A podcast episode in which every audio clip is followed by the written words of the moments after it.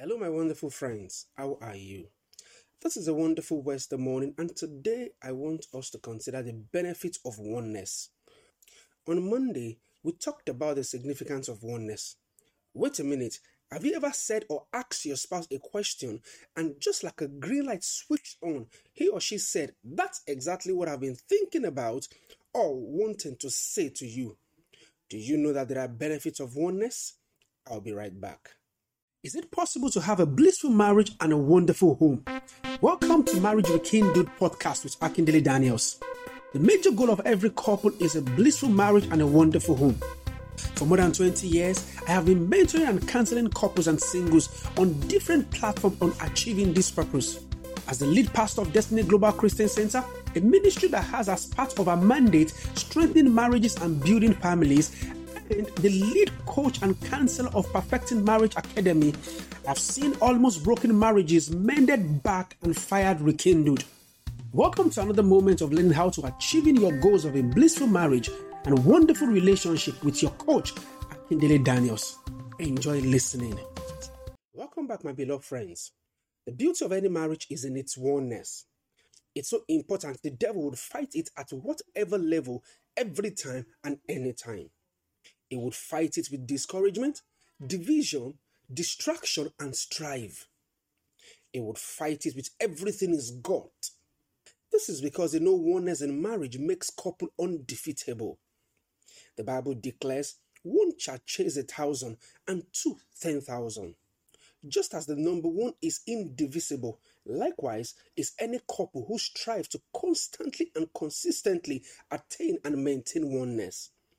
So, what then are the benefits of oneness? What then are the benefits of being with one mind, thinking more about the union than individuality in marriage? Number one, couples who have attained oneness experience peace. When couples speak, think, and act as one, they experience tranquility, which the Bible calls peace that surpasses understanding. Number two, they stand as one. Couples who have attained oneness fight for each other. This makes third party impenetrable in the marriage. Since it's obvious that they fight for each other, it reduces unwanted and wrong influences. Number three, oneness helps couples pray effectively. Couples that live with one mind and think more about the union than individual personality pray together and more effectively. As Elias said in the Bible quoted, one shall chase a thousand and two ten thousand. And number four, better achievement. Couples with the same mind achieve more. With one mind, they are able to accomplish more. These are some of the numerous benefits of oneness. Hence, let me ask Are you one with your spouse?